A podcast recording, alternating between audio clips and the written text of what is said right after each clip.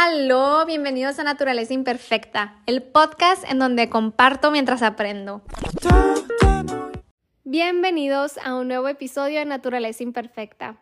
El día de hoy les vengo a hablar sobre los nombres. Si los nombres tienen un significado, si influye el que nos llamemos de esta manera en nosotros, si influye también que nuestros ancestros se hayan llamado de la misma manera. Y bueno, la respuesta es que sí, si influye, influye mucho más de lo que nos podemos imaginar. Para esto quiero eh, nomás retroceder un poquito el tema y a platicarles sobre un libro que me va a ayudar a fundamentar un poquito de lo que les quiero hablar. Este libro se llama Los mensajes ocultos del agua de Masaru Emoto, quien hizo un experimento precisamente con palabras. Bueno, con palabras, música, eh, cantos, etc. Y lo que hacía Masaru Emoto era en vasos de agua, les escribía palabras como amor, odio, felicidad, trabajo, etc. Después de esto, eh, congelaba el agua y justo cuando estaban a un cierto punto, él con una lupa tomaba una foto sobre los copos de cristalización, como los copos así de nieve, por así decirlo. Y se dio cuenta que las palabras que decían cosas positivas o bonitas como amor, se hacían mandalas perfectos. Y a diferencia de las palabras como, no sé, odio, tonto, eres feo, etc., se hacían copos muy regulares y deformes. Entonces aquí él, como de una manera científica, comprobó el poder de las palabras. Entonces, si nosotros nos vamos a pensar en el significado de nuestro nombre, nosotros también, al igual que estos vasos de agua, somos mucho más agua que persona, que energía, somos mucho más agua y energía que persona, evidentemente, pues a nosotros también nos va a afectar nuestro nombre y el significado de él. Y todo esto porque viene de una conciencia colectiva, o sea, para todos nosotros, si dices amor, vas a pensar inmediatamente en algo bonito. Si entre todos nosotros pensamos en guerra, vamos a pensar en algo negativo. Entonces, si el significado de nuestros nombres nos van a afectar de manera eh, personal. Sin embargo, para aquellos que también tienen un nombre familiar que se ha venido repetido, repitiendo de generación en generación, que yo creo que aquí en México es súper típico que pase esto. O sea, sí. Que, por ejemplo, en mi familia hay tres Francisco Javieres. Y de hecho me enteré que otro tatarabuelo también se llamaba Javier, Ano Francisco. Y así, ¿no? Como ejemplo. Entonces, ¿de qué manera esto puede afectar a nosotros o a nuestros hijos? Es que también estos personajes tuvieron una esencia, tuvieron energía, tuvieron sus dificultades, tuvieron sus traumas, tuvieron todo esto que de una manera inconsciente y de manera energética se va pasando de generación en generación, pues en especialmente a los hijos que se nombraron en honor a estos personajes. Para esto también les quiero eh, hablar sobre otro libro que estuve leyendo de un psicólogo que se llama Mark Walling, que se titula It Didn't Start With You, que le habla precisamente de esto. O sea, no habla precisamente de los nombres, pero sí habla de los traumas heredados en el DNA y cómo ahorita están como que muy sorprendidos con todo este descubrimiento porque muchos de nuestros traumas o enfermedades no nos pertenecen a nosotros, o incluso miedos no nos pertenecen a nosotros, sino a alguien de nuestros ancestros. Y para esto les voy a dar dos ejemplos.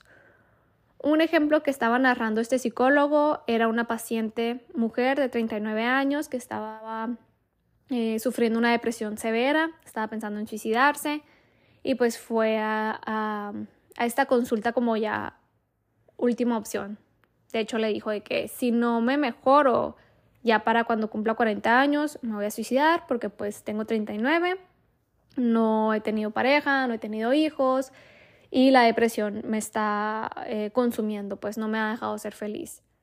Y este psicólogo es un psicólogo especialista en el lenguaje. O sea, él, vaya la redundancia, se fija mucho en las palabras, porque las palabras esconden un mensaje. Entonces, él dependiendo de lo que tú, cómo te expresas y lo que le digas, como que va descifrando un poquito más de tu inconsciente. Entonces él le preguntó a la paciente de que pues cómo, cómo tienes pensado suicidarte o, si te vas a suicidar, cómo, cómo te lo imaginas, o sea, ¿qué, qué, quieres sentir. Y ya, ¿no? Ella le dijo, no, pues o sea, yo quiero esfumarme, quiero eh, prácticamente hacerme cenizas. Y ya el psicólogo obviamente luego lo, ligó y le preguntó de que averigua sobre tu historia familiar, o sea, averigua si no hubo alguien que haya muerto, en, o sea, quemado, eh, que hubiera estado en los campos de concentración nazi, por ejemplo, etc. Entonces ya esta mujer averiguó y resultó que efectivamente su abuelita, bueno, sí, toda la familia de su abuelita había muerto en campos de concentración y ella fue la única sobreviviente, decidió irse a vivir a Estados Unidos, cambiarse el apellido y de religión y ya nunca volver a mencionar a su familia. Ya después de hacer esta conexión, ella captó que la depresión que ella estaba cargando no le pertenecía a ella, sino le pertenecía a su abuelita. O sea, el sentir de que porque ellos se murieron, porque ellos se hicieron cenizas y yo no. O sea, el, el sentimiento así como de culpabilidad y también este secreto, por así decirlo, familiar. ¿Por qué? Porque de que aquello que no se habla, pues se, se repite, por así decirlo, ¿no? O sea, todos los secretos familiares después se convierten en enfermedades de generación en generación. De hecho, este libro habla que por lo general son, son tres generaciones lo que se ha comprobado que, que se van cargando. Aún no se sabe si cuatro porque pues se están haciendo este, estos experimentos vaya de manera presente, ¿no? Y bueno, este es un ejemplo. Otro ejemplo que daba este mismo psicólogo era de un también muchacho que cuando cumplió 19 años empezó a tener insomnio, o sea, no podía dormir las noches. Eh, él, de hecho, también decía de que no, es que fue justo en mi cumpleaños número 19, cuando así en la, noche empecé a sentir mucho, mucho frío y me puse así de que a temblar, no, no, no, no podía dormir, tenía mucho miedo de cerrar los ojos y había pasado ya un año y seguía sin poder dormir. Eso también le provocó tener depresión y otros problemas, eh, etc. Y bueno, este mismo psicólogo también se fue a la raíz. Dijo, ah, ok, fue justo en tu cumpleaños número 19 y lo que sentiste fue frío. O sea, porque él dijo, sí, sentí mucho, mucho frío, así como que escalofríos y, mucho miedo. Entonces le dejó la misma tarea que a la otra chica le dijo, ok, averigua quién de tu familia se murió a los 19 años, probablemente en la noche y quizá de frío. Y bueno, el muchacho hizo su investigación y resultó que tenía un tío que él ni siquiera sabía que había existido, que había muerto congelado a sus 19 años cuando fue afuera a pagar algo, algo así.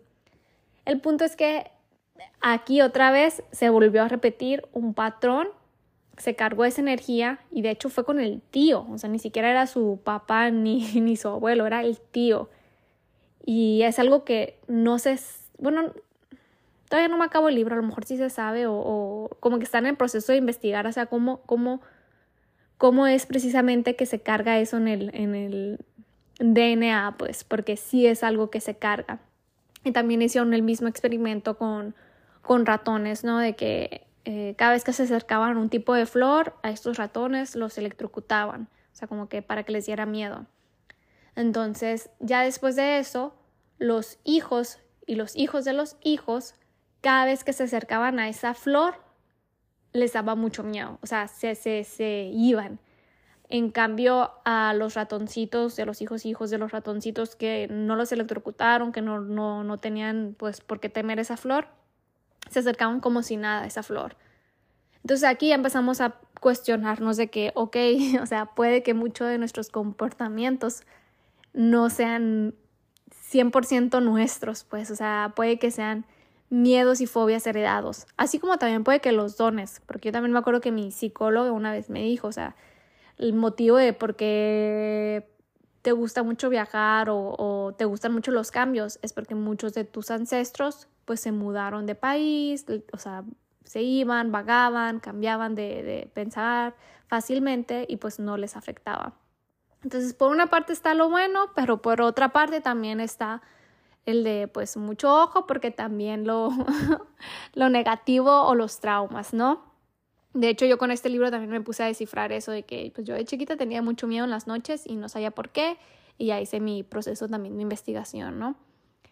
Pero bueno, a lo que quería llegar con, con de mencionarles también este libro es cómo también se cargan los traumas de manera generacional. Entonces, imagínense si en su conciencia familiar, o sea, como colectiva familiar, existe el nombre de un personaje y este personaje tuvo ciertas, eh, pues, no diría cualidades, pero a lo mejor, eh, como sí, bueno, sí, cualidades, no sé cómo se diga, así como que personalidad que, no sé, a lo mejor se llamaba Juan, y Juan era muy eh, mental, a lo mejor Juan no era tan emocional, Juan era mucho del trabajo, Juan era, eh, tenía muchas barreras como para poderse presentar de una manera vulnerable.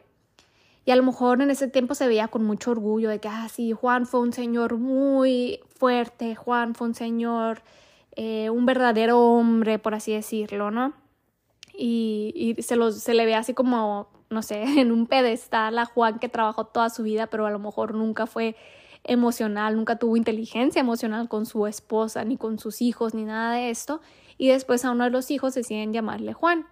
Obviamente este hijo, en cierta parte, pierde un poquito de su esencia, de, no sé, o sea, de ser él mismo. ¿Por qué? Porque viene cargando con el nombre y con la idea de lo que era Juan. Y también existen los, los, los eh, que también lo menciona en este libro, o sea, como, no se llaman contratos de alma, pero se llaman así como, eh, ay, no me acuerdo del nombre, pero como nosotros a veces somos tan fieles a nuestro árbol genealógico que inconscientemente repetimos los patrones para nosotros también sufrir igual que nuestro papá. O sea, hoy nosotros también sufrir igual que nuestra mamá, así como que tú no estás sola en este dolor, yo te acompaño y muchas veces por eso es que se van también como que repitiendo los patrones. Entonces ya este hijo nació y se llama Juan también, a lo mejor Juan también va a tener el mismo problema de poderse abrir emocionalmente, pero ya en otra época donde eso no se ve así como que eso es un hombre. A lo mejor él sí quiere tener una conexión con, con su pareja y no puede. ¿Por qué? Porque inconscientemente también trae el peso de lo que era Juan, su ancestro, y a lo mejor su abuelo también se llamaba Juan, y su tatarabuelo también se llamaba Juan, y eres como de la cuarta generación, quinta generación, más carga, eh, más carga se vuelve para uno. Ahora, también existe la teoría de que nosotros elegimos nuestro nombre al nacer.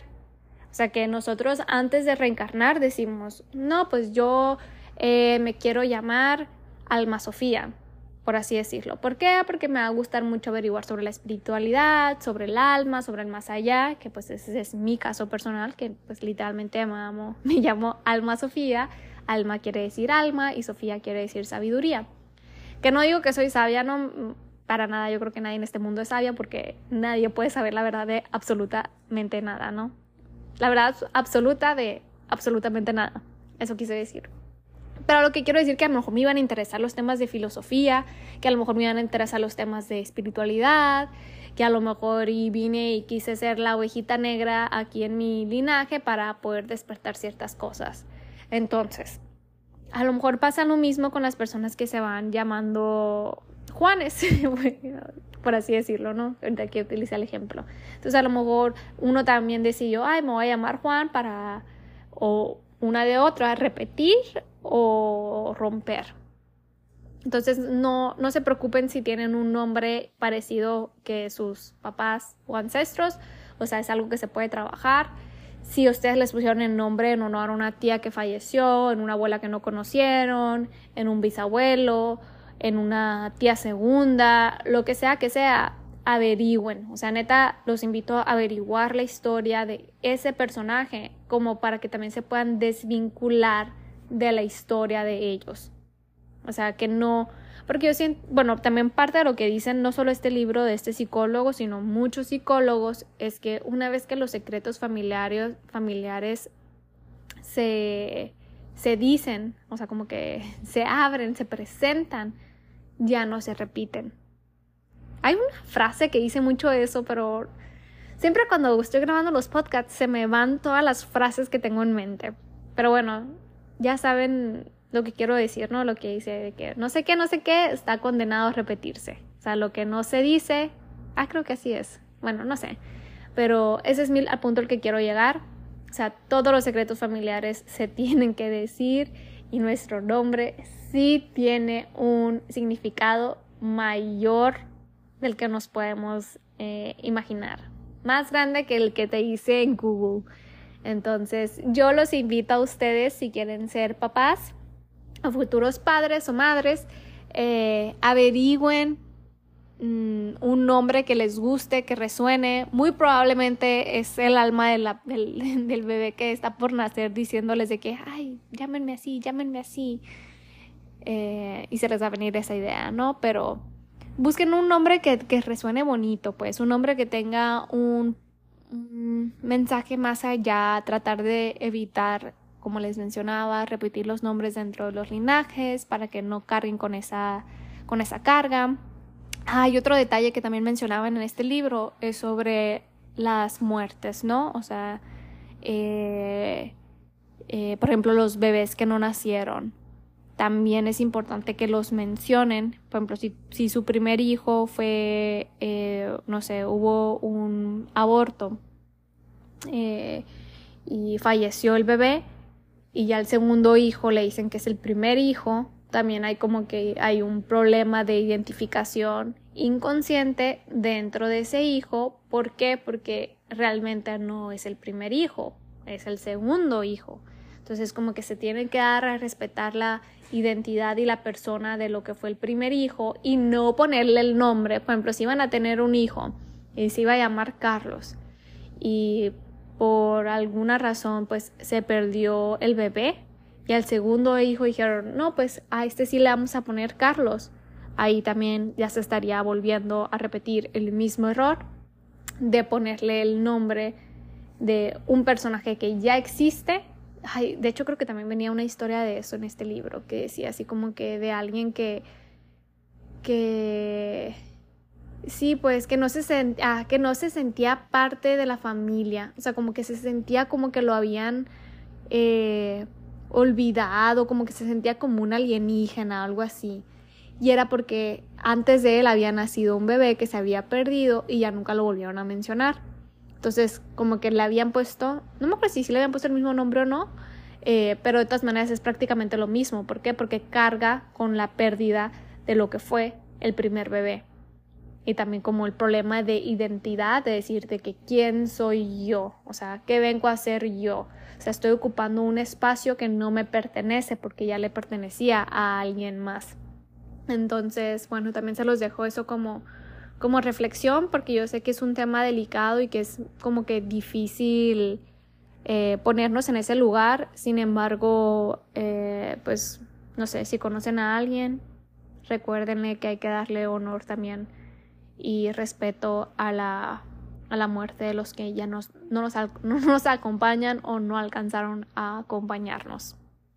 Y bueno, con esto termino el episodio del día de hoy. Espero que les haya gustado, espero que hayan reflexionado, averigüen el significado de su nombre, averigüen si hay alguien en su familia que se llama de la misma manera, averigüen sobre su historia y pues eh, al igual que yo, me imagino que ustedes ya a tener nombres que les gustan para sus futuros hijos. También les invito a que averigüen los significados de esos nombres. No vaya a ser que signifique guerra ganada o algo así, porque hay unos nombres que sí tienen un significado medio medio trippy que, que ya son demasiado comunes que no los pensamos como que hay no sé como a veces la gente se inventaba nombres pero bueno me despido, les doy un fuerte abrazo y que tengan muy bonito día.